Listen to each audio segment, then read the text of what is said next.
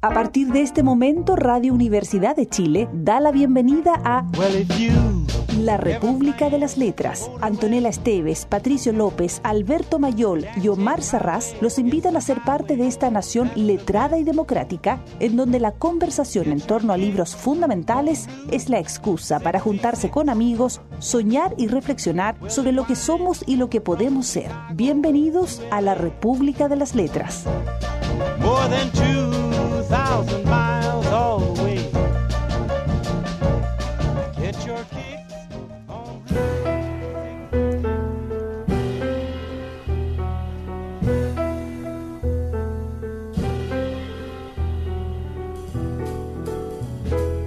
La sociedad disciplinaria de Foucault, que consta de hospitales, psiquiátricos, cárceles, cuarteles y fábricas, ya no se corresponde con la sociedad de hoy en día. En su lugar se ha establecido desde hace tiempo otra completamente diferente, a saber, una sociedad de gimnasios, torres de oficinas, bancos, aviones, grandes centros comerciales y laboratorios genéticos. La sociedad del siglo XXI ya no es disciplinaria, sino una sociedad del rendimiento. Tampoco sus habitantes se llaman ya sujetos de obediencia, sino sujetos de rendimiento. Estos sujetos son emprendedores de sí mismos. Aquellos muros de las instituciones disciplinarias que delimitan el espacio entre lo normal y lo anormal tienen un efecto arcaico. El análisis de Foucault sobre el poder no es capaz de describir los cambios psíquicos y topológicos que han surgido con la transformación de la sociedad disciplinaria en la de rendimiento. Esta, esta parte, que es una de las partes del libro que nos convoca hoy, sirve para nombrar lo que mm, uno de los eh, contertulios de esta noche, cuyo nombre no vamos a decir aún, definía antes de salir al aire como el cambio de paradigma. Esta noche nos hemos convocado una vez más para hablar sobre Byung-Chul Han, o para hablar a partir de Byung-Chul Han, esta vez con su libro La Sociedad del Cansancio, con la presencia en nuestro estudio del compañero Omar Sarraz. ¿Cómo estás, Omar? Buenas noches. ¿Cómo estás tú, Patricio? Bien, bien, debemos excusar nuevamente a Antonio Esteves y Alberto Mayol, ¿ah? que haciendo uso de su eh, de sus altos ingresos ¿ah? y de sus contactos privilegiados a esta hora, mientras nosotros leemos libros muertos de frío, un sábado en la noche, deben estar eh, probablemente en bacanales. Compartiendo delicias turcas. Claro, en todo caso, ambos al otro lado del charco, cosa que no cualquier persona normal como nosotros puede hacer. Bueno, vamos a presentar. Pero nos eh, alegramos por ellos. Tú eres mejor persona que yo. no, nos alegramos. Saludos a los compañeros que van a estar la próxima semana con nosotros. Pero tenemos un honor porque esto, esto no nos había pasado nunca. Nunca había pasado que, alguno de nuestros autores ¿ah? hubiera cruzado el río, eh, probablemente por eh, la baja corriente que hay ahora, ¿no? y se hubiera instalado acá como uno de los panelistas. Y bueno, yo tengo que decir introductoriamente nomás que, que a nuestro invitado del día de hoy eh, lo leímos primero, eh, lo vimos en sus obras luego, lo admiramos después y después lo conocimos y nos encariñamos y es de lo más natural eh, que Marcelo Leonard, con quien hemos hecho la única edición de nuestra historia en vivo, con uno de sus ah, libros, con Lacra, sea esta noche el tercer panelista de la República de las Letras, Marcelo un honor, una alegría y un millón de gracias por haber aceptado la invitación. No, buenas noches y muchas gracias a ustedes. Muy contento de estar acá, eh, reemplazando a, los próceres, a Alberto y a la Antonella. Y nada, pues muy, muy contento de conversar con ustedes sobre estos temas tan peliagudos. Sí, bueno, decidimos elegir este libro porque, mm, a ver, eh, vamos a hacer una introducción. Byung-Chul Han se ha convertido desde hace aproximadamente 5 o 6 años en una suerte de escritor de culto eh, que aparece muy eh, en, los, eh, en los veladores, vamos a llamarlos así, de ciertas élites políticas, de ciertos ámbitos de la, de la élite de las ciencias sociales, y de ahí ha derivado al gran público porque tiene una particularidad que es engañosa, ¿no? Y es que en tiempos como los que vivimos, que son precisamente los que describe Byung-Chul donde no hay espacio prácticamente para nada, él escribe cuestiones sustantivas en breve, ¿no? Se trata de, libro, de libros cortos. Libros cortos pero completamente engañosos, eh, porque son libros de una, de una gran densidad de conceptos o de, o de contenido. Eh, y lo que ha venido haciendo Byung-Chul Han en una serie de libros, yo recuerdo ahora La Sociedad de la Transparencia, recuerdo La Salvación de lo Bello, no sé si tú, Omar, te, acuerdas de algún otro. Está la filosofía del budismo zen, está, bueno, la agonía del Eros. La agonía del Eros. Es precisamente describir, eh, así como así como en otros ámbitos de las ciencias sociales se ha hablado de, la aceleración de las transformaciones epocales, bueno, ¿de qué es lo que ha derivado de esto? Eh, siempre está la desventaja de, escribir encima de, la época misma, ¿no? Eh, eh, pero bueno, asimismo Byung-Chul Han ha tenido la, habilidad de abrirnos los ojos respecto, respecto a algunos fenómenos. Y cuando habla de la sociedad del cansancio, bueno, lo que trata de hacer es explicar por qué vivimos en una época donde, donde aparentemente el agotamiento es un fenómeno transversal eh, y cuáles son los factores que concurren eh, a ellos. partamos por ahí conversando algunas de las claves del libro, Marcelo, Omar, para, para así no hablar tanto yo. sí. Sí, bueno, lo que plantea eh, Vinci Luján con, con, el libro es, es una eh, definición muy clara eh, y muy eh, iluminadora de, de, de, lo que es nuestra época.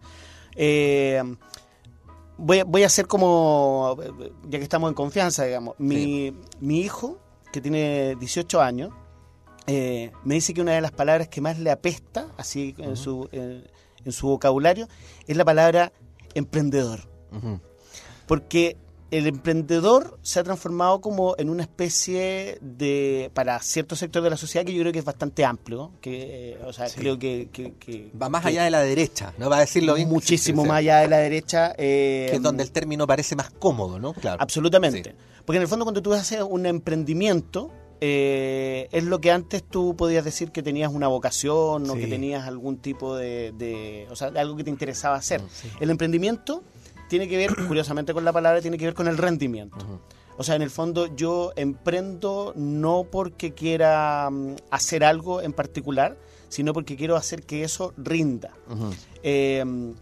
Y eh, con eso se nos acaba, y esto es una de las grandes, de, las grandes lecciones, digamos, como, o, de las ideas claves del, libro, es cómo eh, en vez de estar explotados por un otro, eh, que es muy interesante la idea de, la otredad, digamos, que, aparece al, principio del libro, que después podríamos hablar un poco de ella, es uno mismo el que termina explotándose a sí mismo. Eh, el, em, ese, e, esa, e, esa, explotación de uno mismo, eh, cuando no funciona, o sea, cuando no tiene el rendimiento adecuado, se transforma en un fracaso. Y el fracaso hace que uno se cuestione a sí mismo y que no cuestione a la sociedad que nos tiene en este sistema donde finalmente... Eh, entonces, finalmente, la jugada social eh, ideológica que se ha establecido a partir de este sistema, eh, del sistema, digamos, como ultracapitalista o, o, del fracaso de la izquierda, que también... de otra manera. Claro, que, porque también pasa, pasa por eso. hace que la presión que uno tiene por trabajar y sacarle rendimiento a ese trabajo, eh, sea una cuestión absolutamente totalizadora. Claro, no hay tiempo para nada. No hay tiempo para nada más. Nada más. Bueno, y al revés, cuando, cuando, cuando, las, cuando el rendimiento es, entre comillas, exitoso, el sistema te pide más, para sostener el éxito. Claro, claro, claro, claro. Incluso em, eh, este, este, este autorrendimiento, esta, esta exigencia de rendimiento em, no, no da no da nunca un, un, respiro, sea como sea, porque siempre e, es, es una cosa totalmente mm, inmanente en cierta forma, no, nunca remite a algo que esté más allá de ese propio rendimiento. Eh, y yo pienso que estos ensayos de Han vienen a ser no una novedad radical, porque ya a principios del siglo XX, hubo una cosa similar, me parece a mí, con el ensayo de Freud del malestar en la cultura, donde justamente hablaba de la angustia y la, y la neurosis y la frustración, pero una sociedad muy distinta, a pesar de que es cercana en el tiempo a la nuestra. Em, yo diría que es tan radical el cambio que incluso Han en algún punto nos viene a decir que el inconsciente ya no lo tenemos. O sea, como que ya mm. lo inconsciente, que era algo que prácticamente teníamos como parte de nuestra formación desde la infancia, es algo que eh, necesita de la represión y necesita del poder eh, del no, del poder de la, de la sociedad, de la disciplina, que te decía no, y que tú a raíz de ese no, por, por la represión que te ejercía la sociedad, que era ese super yo, eh, desarrollabas toda una serie de síntomas que el psicoanálisis tenía que encargarse de descifrar. Pero ahora no hay nada que descifrar porque no hay tiempo y ni, siquiera hay un no, sino que lo que dice es que ahora todas las prohibiciones han caído y más bien hay una sola exigencia que es seguir dándole al rendimiento indefinidamente y tú no tienes tiempo ni siquiera de detenerte a pensar en cuál puede ser el motivo de tus frustraciones porque eso te quita rendimiento. Entonces, eh, dice Han, no es que no hayamos eh, no, haya dejado ninguna huella el paso por la sociedad disciplinaria. Esta sociedad tiene incorporado lo disciplinario, pero lo tiene incorporado en el sentido de que ya no hace falta que la autoridad que te, que te, que te controla o te somete esté fuera, sino que es más eficiente todavía porque tú mismo eres, eres un doble que es a la vez siervo y amo y te autoexplotas indefinidamente como en una rueda, el hámster que corre en la rueda, eh, hasta quemarte. Entonces, lo que él habla mucho, y que, eso es lo que decía Marcelo antes, eh, que eh, esto de, de, lo otro, la sociedad, la sociedad anterior a, esta sociedad del rendimiento, de una sociedad donde existe la amenaza de un otro ante el que nos defendemos, y, ahí habla ja mucho de eh, la comparación entre los discursos sociales y los discursos médicos, y ahí está la cosa inmunológica, el otro como amenaza, pero en cambio aquí ya no es que haya ni siquiera enfermedades que puedan ser como las enfermedades anteriores, sino que nuestra enfermedad son, son enfermedades neuronales, ¿no? Son la depresión, son eh, esto dicen del burnout, que es mm. como el, el, empleado que se quema a sí mismo, la persona que se autodestruye que su triunfo implica su fracaso y su destrucción y que lleva al suicidio. ¿no? Entonces estamos en una sociedad de un sometimiento, pero de un autosometimiento donde todo está tan fragmentado que ni siquiera eh, estamos en, un enfrentamiento de clases, sino que todo se ha interiorizado en el individuo. Parece que el individuo eh, simplemente rinda de manera ilimitada. El, eh, me, imagino lo que lo que deben estar pensando hasta ahora quienes nos están escuchando y se puedan sentir identificados con lo que dice el, libro y no se habían dado cuenta. Eh, porque pasa, ¿no? Pasa.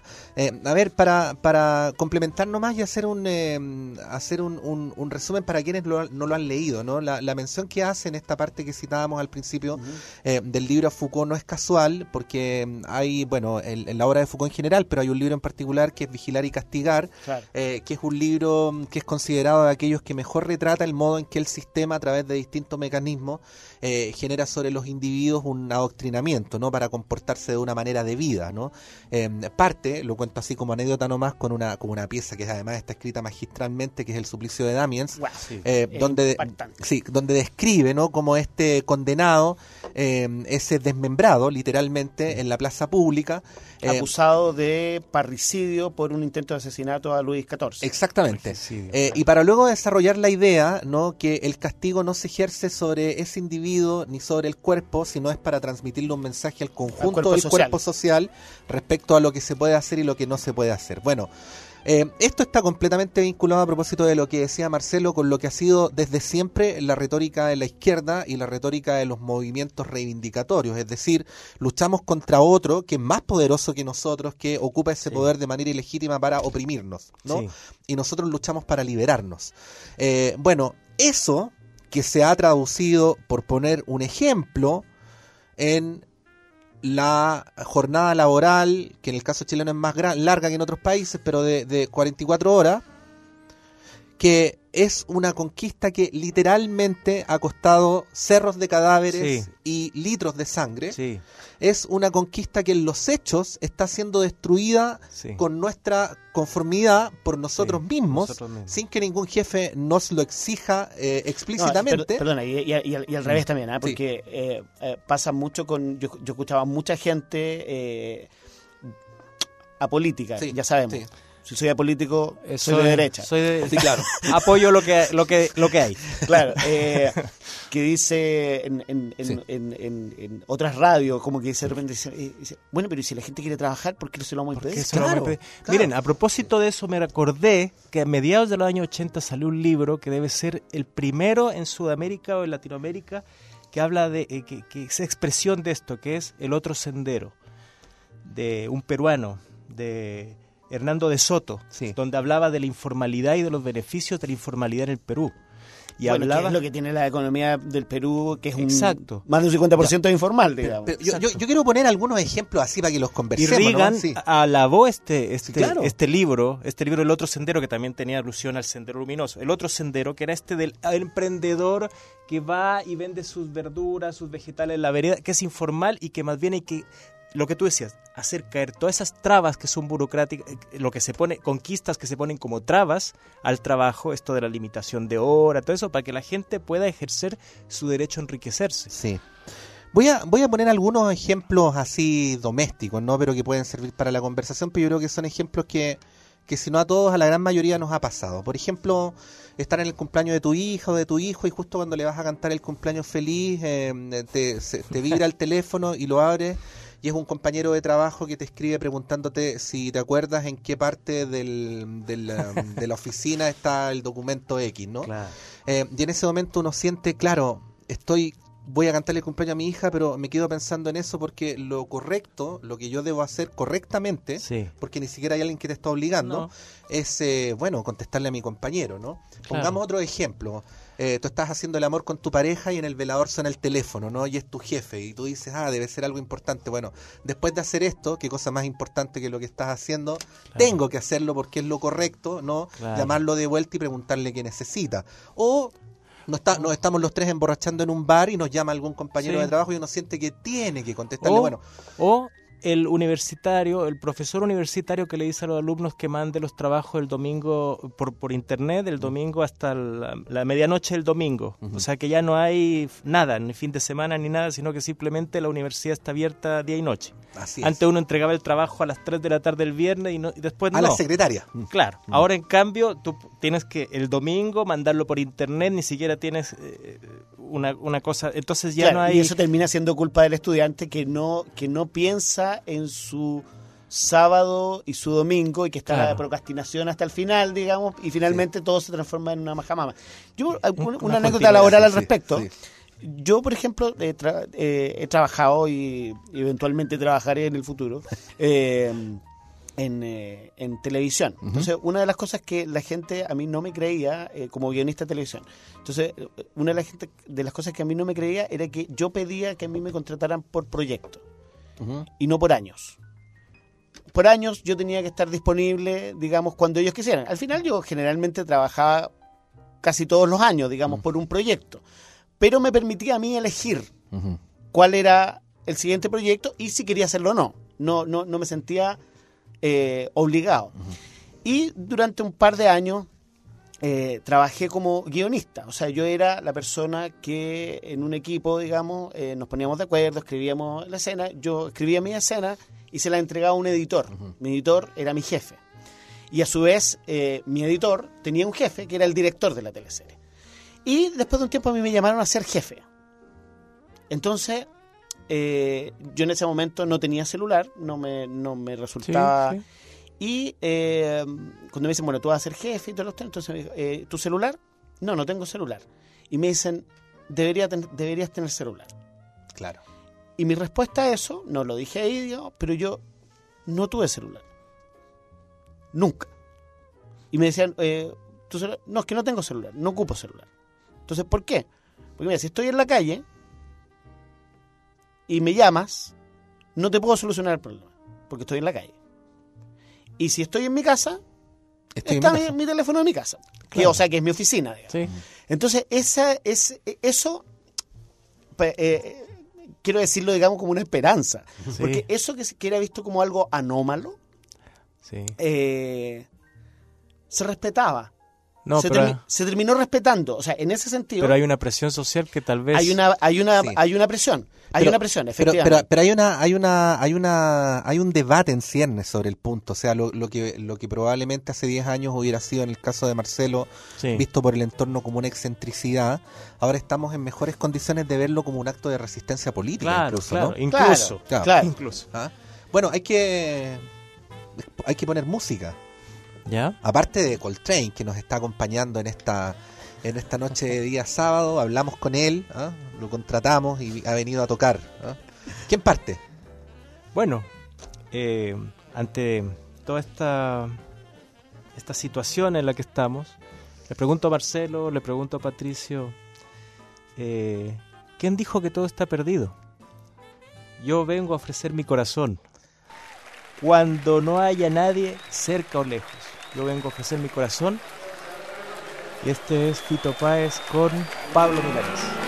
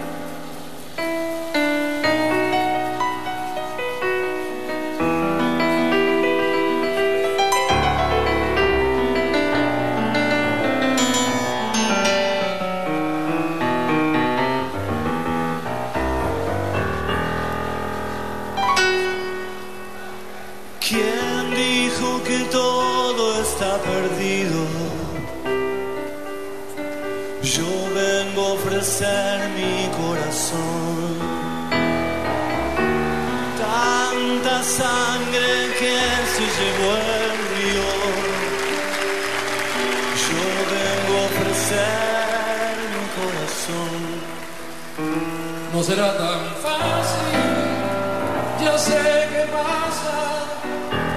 No será tan simple como pensaba.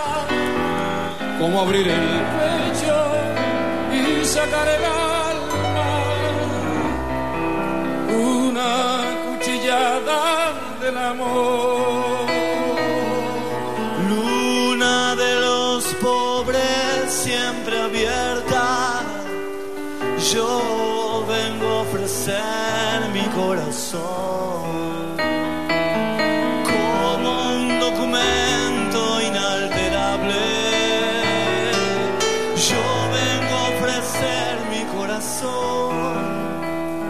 uniré las puntas de mis lazos y me iré tranquilo, me este iré despacio y te daré todo y me darás algo, algo que me alivie un poco más. Cuando no nadie cerca o lejos yo vengo a ofrecer mi corazón. Cuando los satélites no alcancen, yo vengo a ofrecer mi corazón. Y hablo de países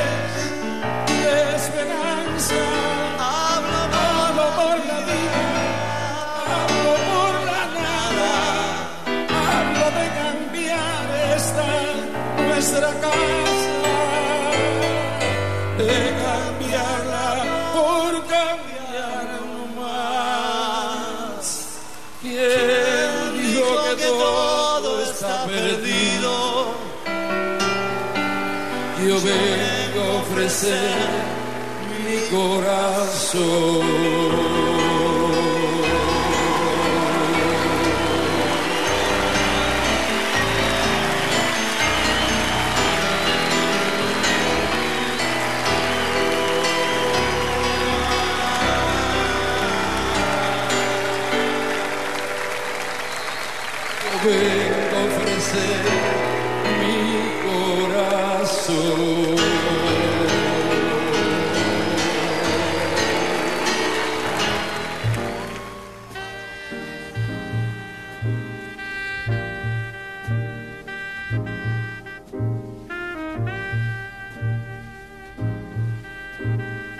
El sujeto típico de la modernidad tardía, obligado a aportar rendimientos, no está sometido a nadie.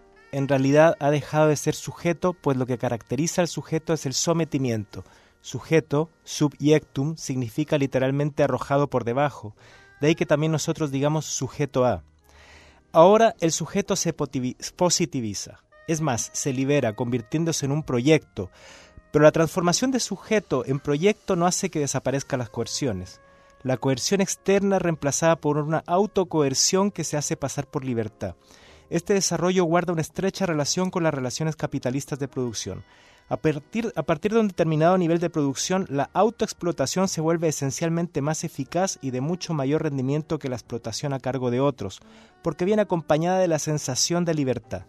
La sociedad del rendimiento es una sociedad de la autoexplotación. El sujeto obligado a aportar rendimientos se explota a sí mismo hasta quemarse del todo, burnout. En ello se desarrolla una autoagresividad que rara vez no se recrudece hasta llevar al suicidio. El proyecto resulta ser un proyectil que el sujeto obligado a rendir dispara contra sí mismo. Estamos leyendo La sociedad del cansancio de Jung Chulhan esta noche de la República de las Letras. Sí. la, qué, tremendo. Es impactante, sí. Sí. Hay una, hay una eh, vertiente, no es, no es el río principal del libro, pero que es interesante también porque se hace permanente alusión al, al exceso de, de positividad, ¿no? A, la, ultra positividad, que, que, que, todo está, que, que, todo es evidencia, que todo es dato. Eh, y bueno, el modo en que eso atenta contra, contra ciertas otras manifestaciones que han... Eh, que han sido parte sustantiva de la vivencia placentera del ser humano, ¿no? Como, como la poesía, como el arte, como el misterio. Incluso cuando no implica poder, ¿no? La religión eh, o, la creencia en, eh, en, en, otros estadios, ¿no? El erotismo, no sé, hay, hay, hay, varias, hay varias cosas que uno podría poner en el mismo grupo, ¿no? Eh, y de cómo, y de cómo en el tiempo que vivimos no hay espacio para nada de eso, ¿no? Yo, yo trato de contarle a mi, a mis estudiantes en la universidad cómo eh, cuando yo todavía alcancé a estar en esa época que cuando tú te ibas a estudiar afuera, le escribías una carta a tu polola, ah, ¿no? Claro. Y la carta se demoraba tres, cuatro días en llegar, tú calculabas que ya se podía demorar unos días en contestar, y que después se demoraba tres días más en volver. Eh, bueno, y al noveno día em, empezaba la, la, la, ese estado así de expectación. y tú llegabas a la pensión en la noche y le decías ah, me habrá llegado una carta no no entonces si ya al, tercer día de, de, aquel que uno tenía previsto no llegaba la carta eh, bueno, y cuando la carta llegaba era una cosa que se te salía el corazón y en cambio ahora todo se resuelve con un WhatsApp, ¿no? Eh, entonces, mucho mejor en principio porque es todo mucho más fácil, pero al mismo tiempo mucho peor eh, porque no hay espacio para todo aquello que es indispensable también en la condición humana, ¿no? y ese es precisamente uno de los temas que todavía no se termina por agotar, ¿no? ¿Qué es lo que ocurre? o qué es lo que va a ocurrir con la con, el ser humano en una época en la cual el sistema te está llevando a ir contra tu naturaleza. Eh, esto lo digo respecto al exceso de positividad, pero también lo digo, por ejemplo, respecto al modo en que las nuevas tecnologías han terminado eh, modificando nuestra relación con el tiempo y el espacio. Eh, ah, no, eso es brutal. o, sea, o sea, tú, tú no necesitas esperar que, una, que llegue el verano para comer tomates. No, necesitas esperar que, que la ropa se enjuague para que esté limpia. Eh, no necesitas eh, sembrar algo para luego cosechar. Eh, y tampoco necesitas esforzarte. basta con que te tomes una pastilla, cierres los ojos en un asiento y antes de que termine el día vas a, vas a abrir los ojos y vas a estar en Madrid o en París. y eso es completamente distinto a lo que vivieron exactamente todas las generaciones de seres humanos que han existido antes que nosotros. Bueno, y eso es mm. justamente el problema. No, no necesita esperar, no necesita aburrirte. Y lo que lo que dice Han en este ensayo es que justamente todas las cosas importantes, culturalmente importantes, salen de la posibilidad del aburrimiento, de la posibilidad del tiempo muerto, del tiempo de ocio, del tiempo no productivo, donde uno, si, si por aburrimiento no quiere caminar, aprende a bailar, ¿no? Incluso hay un texto de Nietzsche donde, seguramente influido por, por, una tragedia, por las vacantes, donde el cortejo de Dionisios, donde dice que la humanidad antes de aprender a caminar aprendió a danzar y antes de aprender a hablar aprendió a cantar. Es decir, está esta, esta gratuidad y esta posibilidad del juego que, que, tiene que ver con lo bello y con el arte que ahora no, no la tenemos disponible. O sea, ¿quién eh, puede pensar en los juegos de ahora como los juegos que había, qué sé yo, las bolitas, eh, el trompo, cosas que requerían de una concentración y de un y de, y de, algo que no te generaba grandes expectativas. Y de poesía, o sea, un palo de, palo de escoba con un, con un trapo en la punta podía ser un caballo. Exacto, eso era. Sí, yo, yo creo que, eh, a ver, Ahora todo está dado. Claro, yo, yo creo que eh, también eh, a, mí me, me, produjo conflicto, me produjo conflicto, o me produce de repente conflicto, como ciertas cosas, eh, cuando uno empieza, digamos, como a hacer el aguafiestas de, por ejemplo, de avances tecnológicos, porque yo creo que siempre depende de qué tipo de avance. Por ejemplo, tú mencionaste un par de, de, de cosas, por ejemplo, cuando dice... Eh, eh, por ejemplo, uno puede tomar, comer tomate todo el año. Sí. Eh, bueno, el tomate es peor. El tomate que uno come todo el año es mm. peor que el tomate. Claro. O sea, tú, hemos llegado a decir, Marcelo, hemos llegado a decir, tomate este tomate tiene sabor a tomate. Claro, claro, claro. Sin embargo, hay otras cosas como de, de, repente como cosas de, de, acceso democrático, por ejemplo, a, a, medios de comunicación, A, libros, a conocimientos que antes para nosotros hubiera sido muy difícil tener. Yo, por ejemplo, lo pongo, mira, voy a poner un caso positivo, por ejemplo, voy a de nuevo a, sacar a mi hijo a colación, por ejemplo. Yo cuando chico, yo era eh, adolescente, yo era muy melómano muy melómano y era y me interesaba mucho conocer nueva música y siempre estaba y mi situación económica no me lo permitía, pero siempre estaba comprando cassette, copiando cassette. Bueno, la cultura musical que tiene mi hijo, que, que es exactamente lo mismo, eh, digamos, o como que comparte ese... Eh, eh, pero la cultura musical que tiene mi hijo a los 18 años es ocho veces la que mm. yo tenía. Mm. Entonces hay un grado de profundización que uno puede lograr en esta selva que sí es importante y que a lo mejor era el mismo que antes. Finalmente, a lo mejor la persona, por ejemplo, voy a hablar del melómano, o sea, la gente que escuchaba solamente una radio y solamente los éxitos que daban en Sábado Gigante, eh, ahora es el que escucha, digamos, muchas más cosas, pero eh, lo que está en la superficie de, de, por ejemplo, de Internet. Lo que uno puede bucear eh, de, dentro de eso, a lo mejor a lo mejor somos los mismos giles que lo hacíamos antes, ¿me entendí? A lo mejor el mismo gil que en vez de hacer el viaje eh, a un crucero que era prohibitivo, eh, digamos, por, por, ya por medios físicos, digamos, en, los años 40, eh, claro, ahora no hace ese, ese viaje, sino que hace un viaje más eh, claro, a, lo, mejor se iba en un camión de sandías eh, a Talca y, la aventura y, era, una aventura. y era la aventura y era la aventura. pero ahora pero pero pero pero esa esa aventura la vivía solamente esas pocas personas. La gente, antes decía, oye, no, yo no salía a Santiago, no, no, conocí nunca el sur. Eso que tú dices está bien, ese peligro de eh, glorificar eh, la tradición y el tiempo pasado fue mejor, que era una cosa elitista, donde había todo, todo era terrible también, o sea, no, no era una situación idílica para nada.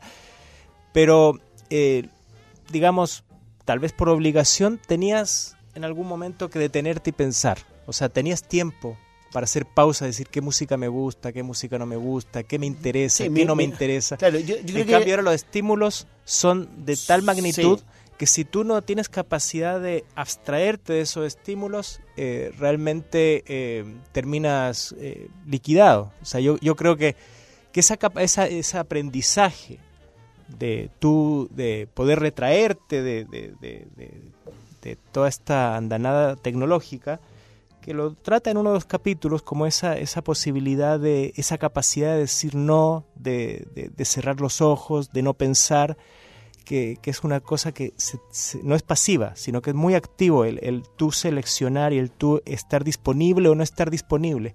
El problema es que ahora la exigencia para mucha gente es estar permanentemente disponible. Y si tú estás siempre disponible, nunca puedes detenerte y nunca puedes valorar. Los tiempos, son más, más. Eh, eh, yo comparto absolutamente el. Pero es verdad eso, ¿no? no hay que idealizar. Claro, porque finalmente, por ejemplo, yo, yo pensaba. Eh, lo, pensé mientras estaba leyendo el libro, por ejemplo. Mi abuela. yo siempre pensé en algún momento que mi abuela, en algún momento de su vida, digamos, como viendo para atrás y dice, bueno, mi abuela lo que le pasó es que estaba en, este periodo de su vida estaba deprimida. Ah, ah claro. Estaba deprimida. Bueno, la sociedad de esa época a ella no le permitía estar deprimida. No. Era mujer, tenía que... Era una mujer que trabajaba, que tenía que sacar adelante. Entonces, eh, en ese tiempo, que era un tiempo más lento, de alguna manera tampoco había espacio para eso. El punto es que estaba hecho en relación, y este es el punto que cambia Hane con el asunto, es era en relación al deber. Sí, claro. Y ahora en relaciones es como eh, en relación al deber para con otro. El fracaso. Eh, eh, para, para el deber con, los hijos, con, el marido, con el marido, con el sistema, que era lo que le decía. Ahora es en relación a ti mismo. o sea, es, ¿tú vas a permitirte fracasar? Ella no se permitía fracasar por, por su marido, por sus hijos, por, pero, pero ahora es, es la la, la autoimposición. Y siempre, que después yo me gustaría hablarlo en el otro bloque, es que es lo que uno hace para poder Exactamente. detenerse. Bueno, no, en, en, el espíritu de mi comentario no estaba el decir que todo tiempo pasado fue mejor. no, no, no, no, seguro. Sí, eh, pero siempre, simplemente digo que, que, si estos libros tienen un valor es para bajar de la reflexión académica a la reflexión ciudadana y si se quiere política. Eh, algunas de las cuestiones que están pasando, que es lo que a veces uno trata de conversar con la gente más joven. Por ejemplo, voy a poner un solo ejemplo, ¿no? ¿Por qué si las personas antes, como yo vi a mi mamá y como mi mamá vio a su mamá, porque eso además lo hacían mujeres y no hombres, le dedicaban el domingo a lavar ropa. Sí, ¿no? El domingo a lavar ropa. Claro. En la alteza antes, en la tina después, y después hubo lavadora, pero la lavadora se echaba a perder y había que lavar igual en la tina. ¿Por qué si una persona le dedicaba todo el día a eso? Y ahora puede apretar un botón y mientras la lavadora funciona sola y además te saca la ropa seca y media planchada, uno entre medio puede hacer cualquier cosa. ¿Por qué si eso ocurre en este tiempo y por lo tanto nos hace privilegiados, nuestra percepción vital es como si no tuviéramos tiempo? ¿no? Y ese es un problema al final que es político, no es intelectual, o sea, tiene un origen obviamente en una reflexión académica, pero bueno, es el problema de nuestra época. Exacto música. Marcelo.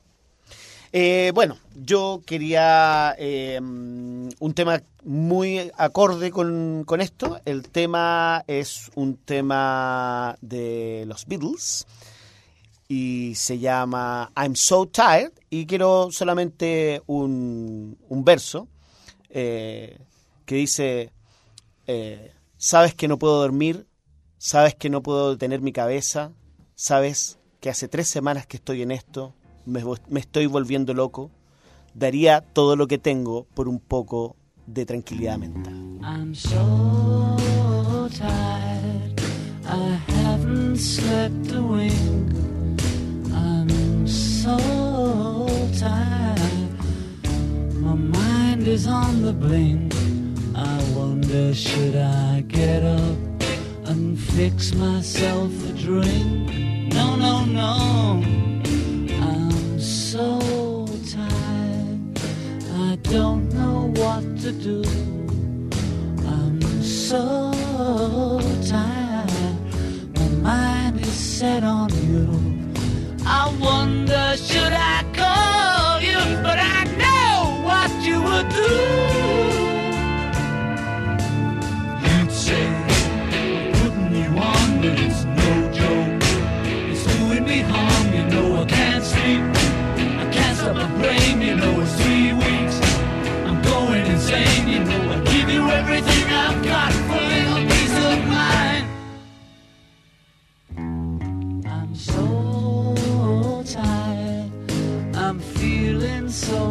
said, although I'm so tired, I'll have another cigarette and curse the Walter rally.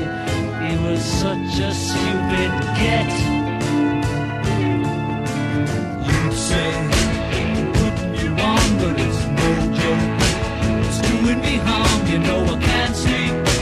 I can't stop the rain, you know.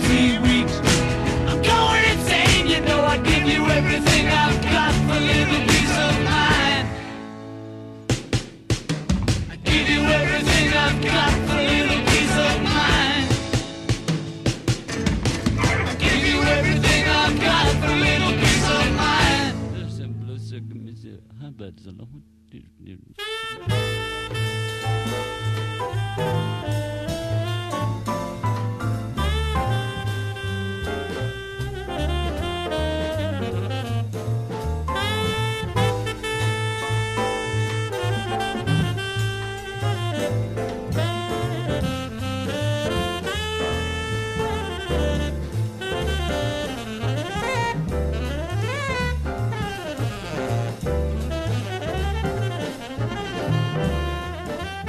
La rabia cuestiona el presente en cuanto tal.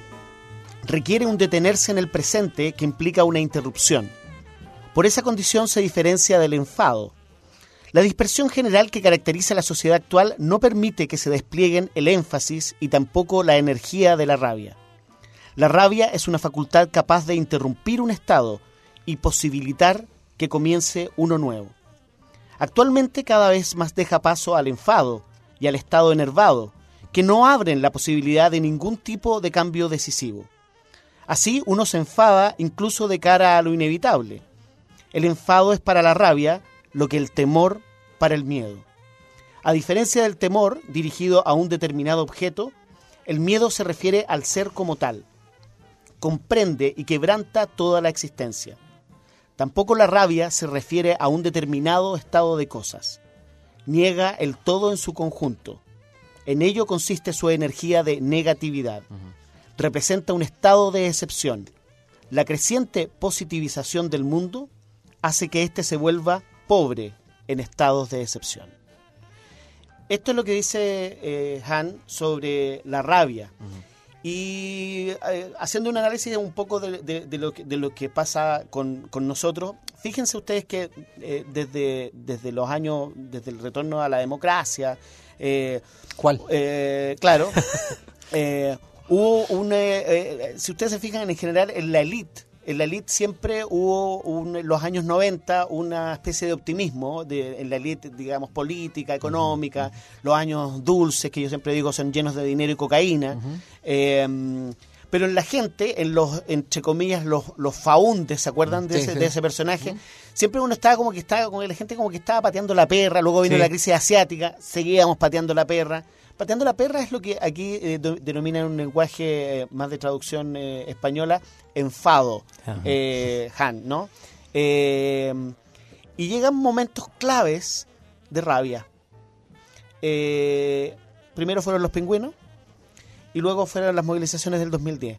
Las movilizaciones del 2010 eh, establecen un estado de rabia, Así es. que es una cosa que se transforma, si, si, si ustedes lo recuerdan, fue una cosa generalizada, fue Hidroaicén, fue Punta Exacto. Choro, eh, digamos, y, em- y empezó, y los, y los estudiantes de alguna manera catalizaron eso, y fue un momento de detenerse. Ahora fue un momento, Claro. fue un momento.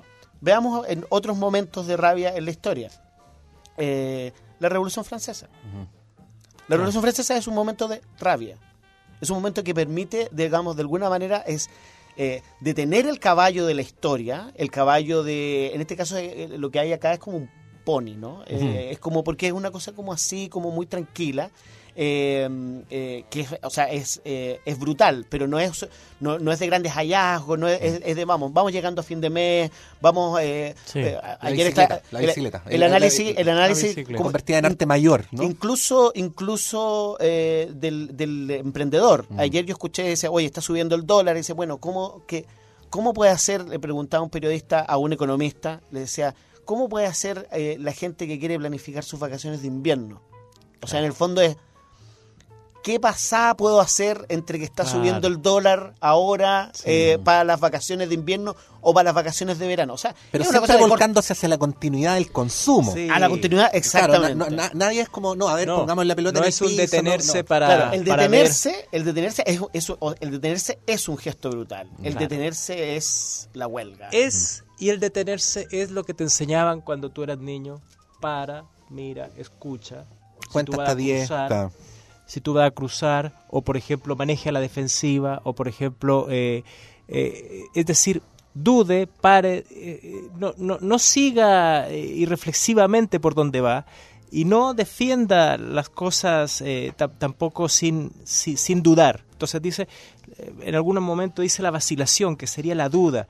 Esa duda importante, ese parar, detenerse, porque si no, la hiperactividad lo que dice es un movimiento vacío. Tú crees que estás haciendo mucho, pero ahí hay una cita de Nietzsche donde dice que es como el rodar mecánico de una piedra que es estúpido. O sea, tú simplemente cedes a esa inercia y al no cuestionarte nada, eh, no, no estás siendo activo. Estás siendo pasivo en ese continuar indefinidamente este, este movimiento autodestructivo y de rendimiento. Sí, bueno, Entonces, hay, hay que frenarse. hay un hay un momento que en la que la historia del cine es para una escena que en la historia del cine es paradigmática, ¿no? En tiempos modernos de Chaplin, que describía críticamente esos tiempos modernos, ¿no? Que son los previos a estos, ¿no?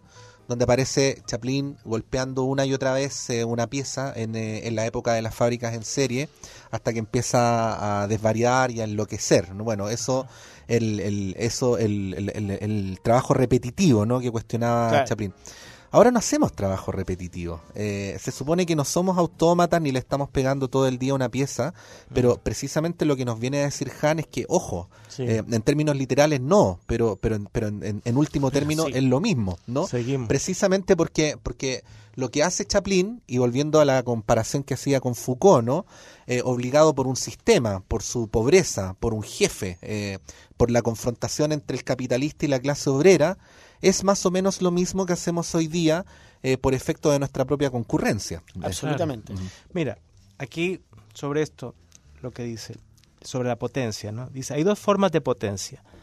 La positiva es la potencia de hacer algo. La negativa es, sin embargo, la potencia del no hacer. En términos de Nietzsche, es de, de decir no.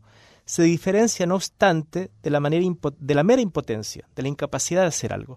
La impotencia consiste únicamente en ser lo contrario de la potencia positiva, que a su vez es positiva en la medida en que está vinculada a algo, pues hay algo que no logra hacer. La potencia negativa excede la positividad, que se halla sujeta a algo. Es una potencia del no hacer. Si se poseyera tan solo la potencia positiva de percibir algo sin la potencia negativa de no percibir, la percepción estaría indefensa, expuesta a todos los impulsos e instintos atosigantes.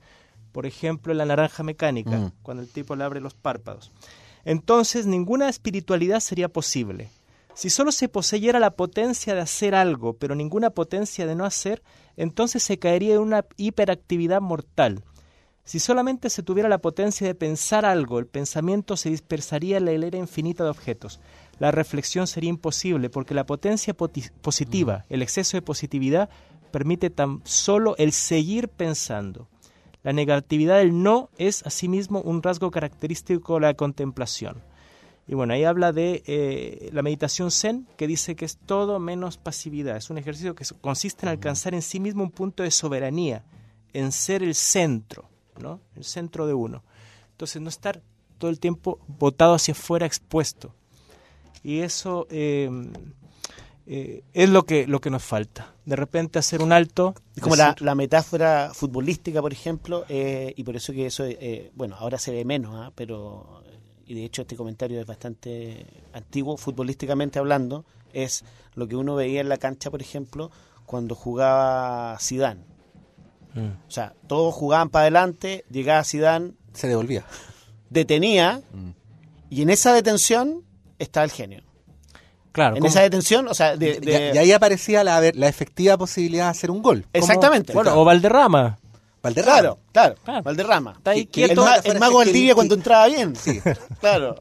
Claro, que uno miraba en Claro. la cancha y decía, pero qué lento Valderrama. Pero eh, bueno, sus rivales dicen que nunca se le podía quitar la pelota. Claro. eh, y nunca se pasó a nadie. Era Claro, claro, es una cosa, es una cosa de tiempo, pero es, es, es verdad. Bueno, eh, lo que lo otro que hablaba que es eh, eh, la vacilación, Sí. eh, la posibilidad del error. No estar seguro, Eh, Marcelo.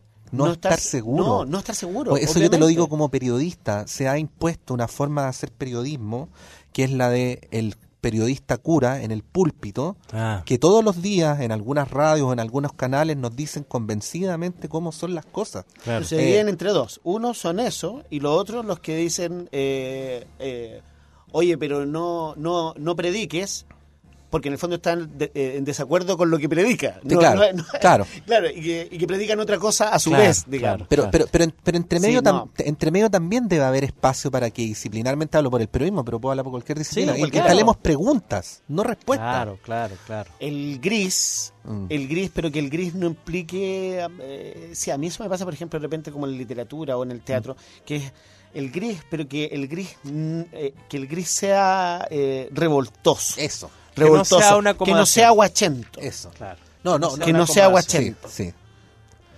Oye, nos, queda, nos quedaron muchos temas, eh, no alcancé ni Oh. siquiera a instalar el tema de, del efecto colateral de esto de la disolución de la vida privada en favor de lo público, todo volcado radicalmente Sí, hacia lo público, sí. ¿no?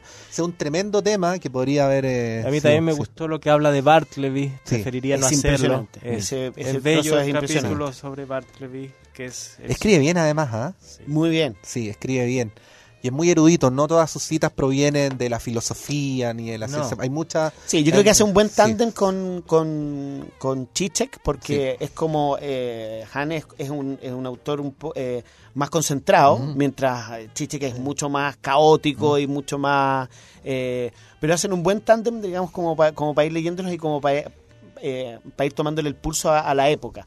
Chichek decía eh, que em- muy de acuerdo con lo que dice Han en general eh, en, en sus escritos, eh, es que em, hay que pensar sobre la marcha. Mm. Eh, hay que pensar sobre la marcha, o sea, no, no pensar cuando las cosas se enfríen, sino que eh, es, es como hacer la, la jugada Zidane, digamos, o sea, eh, Ajá. en el medio Sí. de, la, de, la, Mm. de, la, de la marabunta de la época. Solo quiero, eh, como me gustó mucho lo de Bartleby, les pido. Él representa aún un sujeto de obediencia, todavía no desarrolla los síntomas de la depresión característica de la sociedad de rendimiento tardo-moderna. El sentimiento de insuficiencia e inferioridad o el miedo al fracaso no forman parte de la vida emocional de Bartleby. No conoce ni los reproches a sí mismo ni la autoagresión. No se ve confrontado con el imperativo de ser él mismo, signo característico de la sociedad de rendimiento tardo-moderno. Bartleby no naufraga ante el proyecto de ser yo. ¿No? Bueno, esa es eh, una historia de Wall Street. Que es Sí, una sí. historia Una historia de de, la calle del muro, que es la muerte, Ya. el no. Hemos llegado al final. La Sociedad del Cansancio de Chulhan, compañero Marzarraz, muchas Ah, gracias. Quedaron, podríamos hacer dos programas más con estos Sí. 100 páginas. Esta era la, esta eran la- las 118 páginas de Byung Chul Han. Claro, una a hacer un tercio del libro. Sí. Claro. Marcelo, Leonard, un millón de gracias. Un No, abrazo. Muchas gracias a ustedes por esta invitación, por este hermoso programa y, gusto. a todos los auditores que son, son más fieles los auditores de este programa. Sí, son poquitos, pero fanáticos. Ah, sí. sí. Para estar un sábado. Sí, bueno. eh, Un abrazo a todos. Sí, que estén muy bien. Nos vemos el próximo sábado. No, nos escuchamos. Bueno, como quieran. Eso. Chao. Antonella Esteves, Patricio López, Alberto Mayol y Omar Sarraz y su República de las Letras regresan la próxima semana con un nuevo libro y nuevas conversaciones. Los esperamos.